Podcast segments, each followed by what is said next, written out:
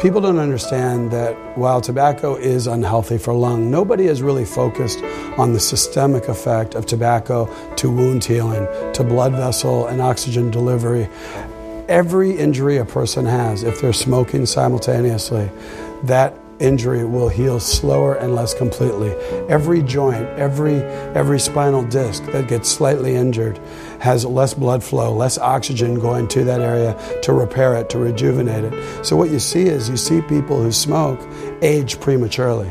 And you see it in their skin, you see it in their spine, you see it in their joints. And so it it compounds um, the aging process. And it literally accelerates the aging process. And, and what people don't realize is alcohol has a negative effect on nutrients, a negative effect on exercise, and it encourages cortisol release internally, which increases fat buildup. It increases a tendency to gain the kind of weight we don't want to gain. And it, it reduces the nutrients that we absorb in our, in our digestive system. So ultimately, even if we are doing the right things, we don't build strength the way we want to build strength.